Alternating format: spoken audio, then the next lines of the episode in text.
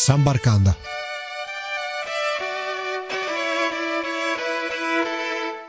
Ciao a tutti amici di San Barcanda e benvenuti in questa nuova puntata. Oggi andiamo in cielo, andiamo nel posto più alto delle Dolomiti, al rifugio Punta Penia, a 3343 metri sul livello del mare, come avete letto dall'introduzione, e lo facciamo con un ospite, Carlo Budel, gestore del rifugio, pensate, ex operaio in fabbrica che a 42 anni è uh, riuscito a trovare un nuovo lavoro nel luogo che è tutta la sua vita, la montagna, e non poteva che succedere nel punto più alto in cielo. Carlo Budel è uh, originario di San Gregorio delle Alpi, ha vissuto anche la propria infanzia e uh, parte dell'adolescenza a uh, Lavis ed è ospite qui con noi, ha scritto anche un libro intitolato la sentinella eh, delle Dolomiti, un libro biografico che eh, racconta la sua esperienza, la sua gioia di gestire un rifugio a 3343 metri sul livello del mare, siamo altissimi, pensate 80 km in linea d'aria dal mare, dopo ci racconterà quali bellezze si riesce a scrutare eh, da lassù. Innanzitutto eh, buonasera signor Budele, grazie di essere ospite qui con noi. Eh, ciao a tutti, eh, piacere mio. Dicevamo prima, mh, ex operaio, una vita in fabbrica eh, piuttosto dura. Eh, prima di passare a lavorare in montagna, a vivere a, pieno, a tempo pieno la montagna, che cosa ti pesava di più della vita all'interno della fabbrica? Ma che mh, la vita in fabbrica praticamente diventa un meccanismo, e lavori dal lunedì al venerdì, sabato e domenica a casa poi le ferie a Natale, a Ferragosto, cioè non sei neanche libero di decidere tu quando stare a casa, è tutto troppo monotono. E io l'ho fatto per vent'anni e non, non, mi piaceva più. A parte che in montagna sono sempre andato anche quando lavoravo in fabbrica, però no, la vita di fabbrica alla lunga diventa un po' eroica. Eh, allora non mi andava più di farlo, ho lasciato e subito non solo ho lasciato la fabbrica, ho fatto 20 mesi senza lavorare, mi sono preso tempo per me. Ho fatto 20 mesi di giorni in montagna e dopo ho deciso di, di andare a lavorare in montagna, eh, perché mi piace stare in montagna. In quale fabbrica, in quale settore uh, lavoravi prima proprio di uh, prendere in gestione il rifugio? Beh, negli ultimi 18 anni li ho passati qua sulla fabbrica a, a 3 km da casa mia, su una cartiera. Facevo il carrellista e caricavo i camion, caricavo. Non mi dispiaceva neanche come lavoro, è che ti ho detto era sempre era troppo uguale, cioè una vita troppo sempre uguale, era, cioè, mi sembrava di, di, vivere in uno schema già ben prefissato. E allora ho deciso di cambiare. Ecco, e tra le prime eh, tue esperienze lavorative, come anche riporti nel libro, c'è un particolare legame anche affettivo con eh, la Val di Fascia, già, eh, lavoravi già anche all'interno di un hotel nel settore turistico, avevi un particolare eh, sogno eh, in quegli anni? La montagna era già dentro di te, era parte di te? Ma io praticamente Adesso l'estate lavoro eh, su, sul rifugio in cima alla Marmolata, che è il più alto delle Dolomiti, è proprio sulla punta, punta Penia, la punta più alta di tutte le Dolomiti a 3343. Io col proprietario di Capanna Punta Penia ci avevo lavorato a, oltre 32 anni fa, quando ho finito la scuola e sono andato a lavorare, facevo l'aiuto a cuoco, lavapiatti eh, con lui e sua mamma e quindi io cioè, già ero stato in Val di Fassa, già da ragazzo. Poi a me piace particolarmente la Val di Fassa, cioè la trovo una delle vallate eh, montane più belle che ci sono, anche perché è aperta, spaziosa, molto bella. Avresti mai pensato un giorno di prendere in gestione il rifugio Punta Penia, anche perché all'inizio, eh, come riporti nel libro, ti chiedevano se eri eh, sicuro di eh, quanto facessi e tu subito eri partito già pronto, carico. Ma eh, subito quando ho mollato la fabbrica ti ho detto, ho fatto 20 mesi non ho fatto niente, dopo sono andato, non sono andato subito su a Punta Penia, eh, prima sono andato a Malgazzapella al Gigio e a fare l'aiuto a fuoco. E dopo, mentre ero là, e sono passato su a trovare Aurelio, il proprietario della capanna, e parlando mi ha detto che cercava un gestore, cioè a me non mi è mancato altro. Dai che vado su io, vado su io. Questo io ero durante per la stagione invernale, gli serviva per l'estate. Allora subito non era tanto convinto, invece dopo si è convinto, adesso ho già, ho già fatto il, il quarto anno lassù in cima alla Marmolada, che poi non è così facile perché c'è condizioni meteo assurde lassù.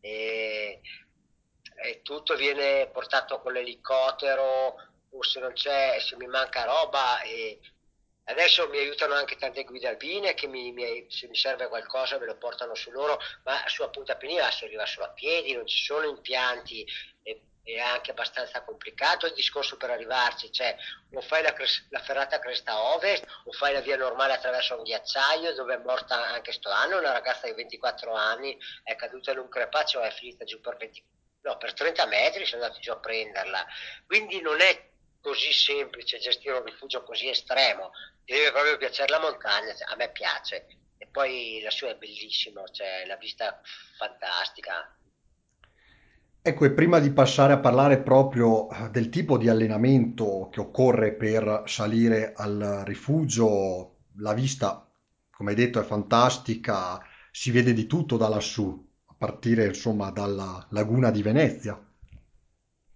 nelle belle giornate si vede bene eh, la, la- la laguna di Venezia, la- si vede eh, appena a sinistra dell'Agnier, ma dopo vedi montagne a 300-400 km, vedi, vedi tutte le montagne dell'Austria, e le Dolomiti le vedi praticamente tutte quante, cioè la vista a 360 gradi che è nella cima della Marmolada è, è meravigliosa, è, Certo, immagino la bellezza anche perché eh, il primo a vedere l'alba, l'ultimo ad assistere al tramonto ed è proprio, eh, corrisponde perfettamente al titolo del libro, La sentinella delle Dolomiti. E la giornata tipo come si struttura tra mattina, pomeriggio e sera? In sintesi, quali sono i momenti salienti della giornata?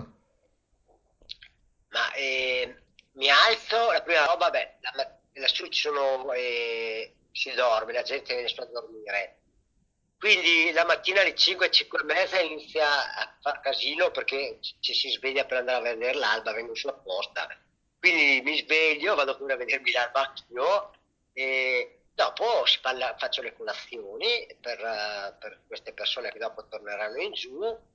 Eh, fatto colazione, pulisco, lavo su un po' di roba, appena posso metto in forno dei dolci, io ho la mia fornella a legna lassù, quel forno a legne, e dopo eh, quando eh, queste persone che hanno dormito partono, un po' alla volta arrivano quelli del- nuovi del- di giornata, tanti vengono su in giornata, allora ci, ci fermano a mangiare, a mangiarsi una fetta di dolce così, e, e dopo il pomeriggio arrivano di nuovo su quelli che dormiranno lassù e quindi beh, eh, intorno alle 3, alle 4 di pomeriggio mi lavo su tutto quello che ho sporcato durante la giornata ed è già ora di far cena per quelli che arriveranno a fare la cena, per vedersi il tramonto e c'è abbastanza un ciclo continuo di lavoro, non è che quando lavoravo in fabbrica lavoravo meno, però mi dava meno soddisfazioni. Adesso è, cioè, ci sono- mi dà più soddisfazioni quello che faccio adesso, anche perché sono tutti contenti che lassù passare una notte.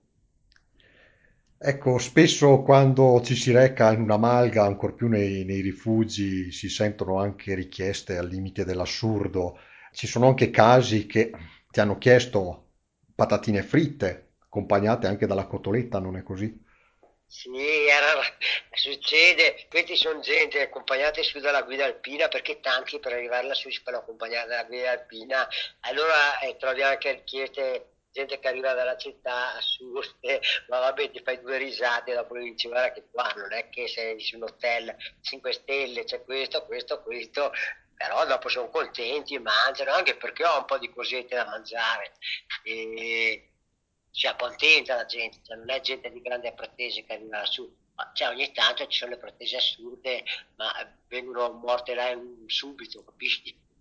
Certo, Eh, certo, e eh, simbolo del rifugio, diciamo anche dell'immagine che sei riuscito a dare grazie al social network è lo strudel.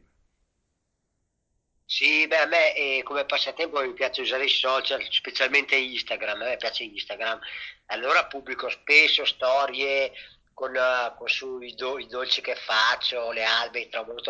Infatti su Instagram a me mi seguono perché per vedere le albe, i tramonti, e mi seguono molto l'estate. Poi anche l'inverno sono comunque sempre in località di montagna, anche adesso che sono tra una stagione e l'altra, anche oggi sono stato due giorni su per le montagne.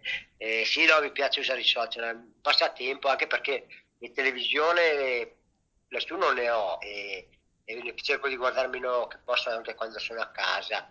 Allora, cioè, i social li trovo un passatempo. E riesci a prendere bene il cellulare a oltre 3000 metri di quota? Ma in capanna non prende assolutamente nulla il telefono, perché praticamente la capanna non è altro che una gabbia di Faraday contro i fulmini. C'è questa struttura e quindi disperde anche il segnale. Fuori prende benissimo, basta allontanarti un po' dalla capanna, prende alla grandissima. Dentro no, perché cioè, ripeto, c'è questa gabbia contro i fulmini, anche perché lassù quando arrivano i temporali sono devastanti, ti arrivano giù i fulmini per la testa, li scarica là, capisci? Quindi c'è, deve essere protetto il rifugio. Ecco, e mh, passando invece a parlare eh, dell'escursione che accompagna eh, verso il eh, rifugio, eh, innanzitutto faccio così una domanda generale, c'è uno specifico allenamento da seguire? E mh, non è mai una garanzia neanche verso chi sente di essere un esperto di montagna? No, beh, per venire da soli a Punta Penia bisogna essere esperti di montagna, eh, perché se no, ti- cioè, se non capisci niente di montagna ti devi affidare a una guida alpina. E in ogni caso devi essere allenato, perché la via più breve è quella attraverso il ghiacciaio, partendo dal lago di Pedaia, e sono 1300 metri di dislivello, quella più corta che c'è. No, ci sono vie più lunghe, tipo la ferrata Cresta Ovest, così però anche cioè, in ghiacciaio devi andarci con ramponi, corda, piccozza, casco, imbrago, e, cioè, non è che poi par- se non sei mai andato sul ghiacciaio non ci puoi andare da solo perché non hai la minima idea di ciò che fai. Mi ripeto, le guide alpine su Marmolada lavorano tantissimo, e, e anche perché cioè, stai un attimo a, a restarci secco sul ghiacciaio. Invece dai, si fa la ferrata a questa ovest, è già più facile, basta il casco, l'imbrago, e comunque in ogni caso è un pezzettino di ghiacciaio eh, che è il piccolo ghiacciaio del Vernella, che servono sempre i ramponi, però è già più semplice di quell'altro perché non ci sono i crepazzi. E un altro punto d'accesso, e correggimi se sbaglio, è quello da Punta Rocca, arrivando in funivia a 3265 metri? No, no, da Punta Rocca a Punta Penia non, non puoi arrivarci neanche per sogno. Eh, se vai a Punta Rocca e fini via resti a Punta Rocca e a Punta Penia ci devi salire a piedi, punto. Eh, per la guida alpina, mh, ci sono tante agenzie sparse sia in Val di Fassa che nelle valli eh, sottostanti, eh, nelle valli venete sottostanti le, le Arabba. guide alpine le trovi da- da- dappertutto, Val di Fassa, Val di Fiemme, Badia, Altra Badia, Val Gardena, ogni, ogni posto ha le sue guide alpine, ma eh, della Marmolada arrivano da tutte le parti, hai capito? Ci sono anche guide valdostane che portano su gente in Marmolada.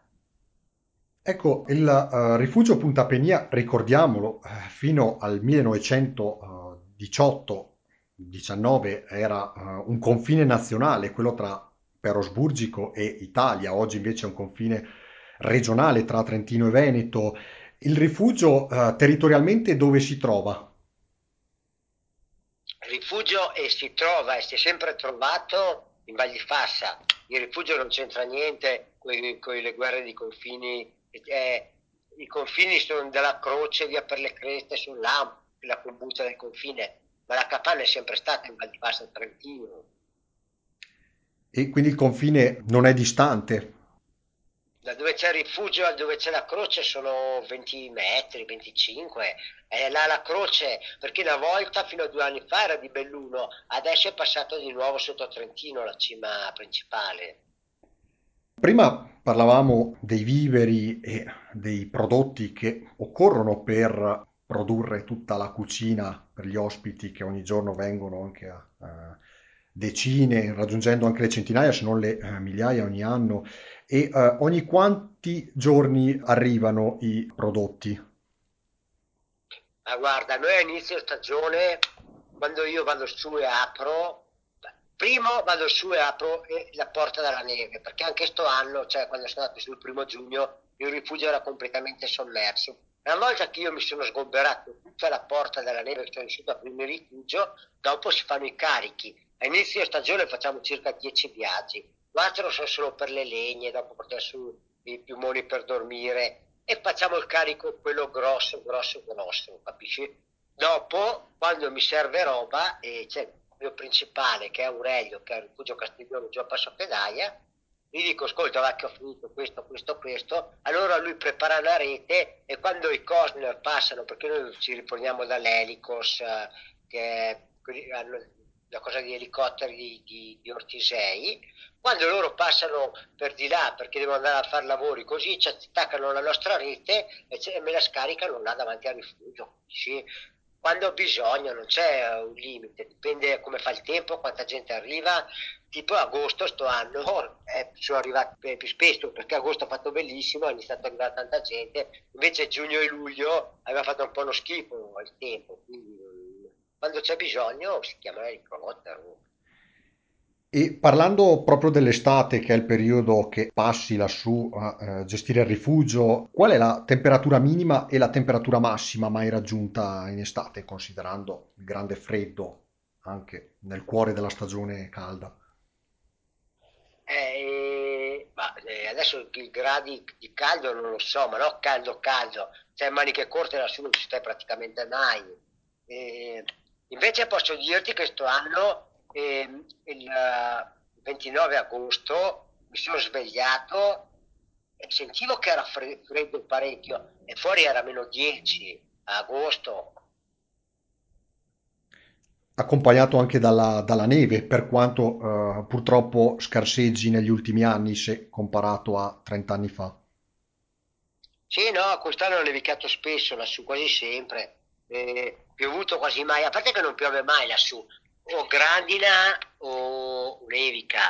Ci sono correnti d'aria calde e fredde che cioè, non permettono, cioè, non fa la pioggerellina. O nevica o fa grandine. No, que- quest'estate ha nevicato spesso, cioè, spesso e volentieri.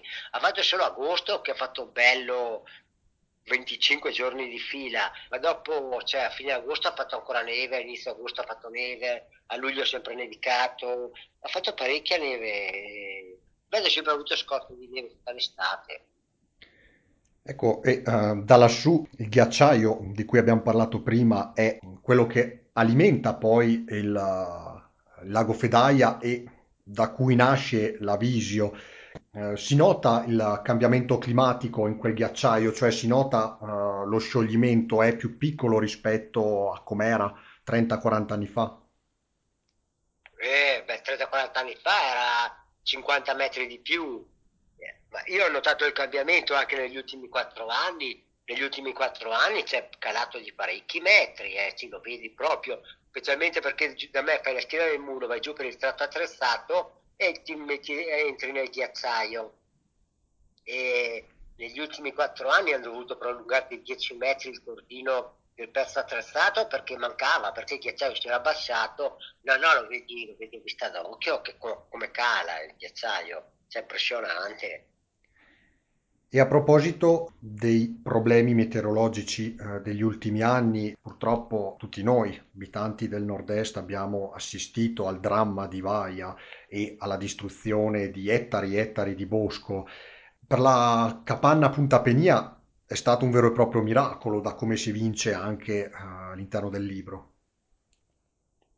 Eh, eh, beh, insomma, eh, vai sulla capanna Punta Penia, gli ha fatto volare via tutto il tetto e ha spaccato tutti i vetri davanti. Quando siamo andati su abbiamo dovuto cambiare tutti i vetri e metterli i vetri antisfondamento doppi e sono arrivati sui lattonieri che hanno rifatto tutto il tetto e dopo abbiamo eh, fatto dei buchi nella roccia, adesso è messo giù dei cavi d'acciaio perché se dovesse tornare vento così forte almeno resta ancora, ancorata al suolo però Vaia l'aveva danneggiata parecchio, c'è un miracolo che non l'abbia portata via. Lassù dicono che ha soffiato a 2, 230 all'ora.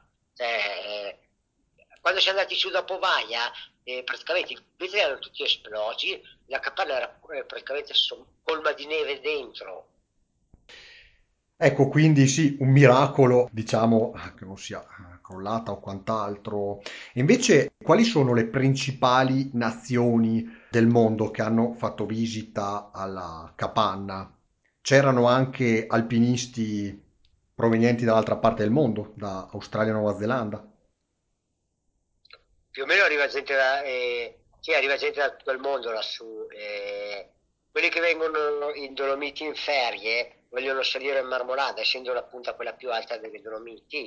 Eh, anche gente, anche cinesi, e gente dalle Filippine, brasiliani, da qualsiasi parte del mondo arriva su, su gente ma tantissima gente dell'est, eh, Repubblica Ceca, Polonia, eh, ma Croazia, Slova- eh, Slovenia, Slovacchia, eh, un po' dappertutto, eh, tedeschi, spagn- spagnoli tantissimi, e sì, arrivano, arrivano sì, sì, un po' da tutto, tutto il mondo.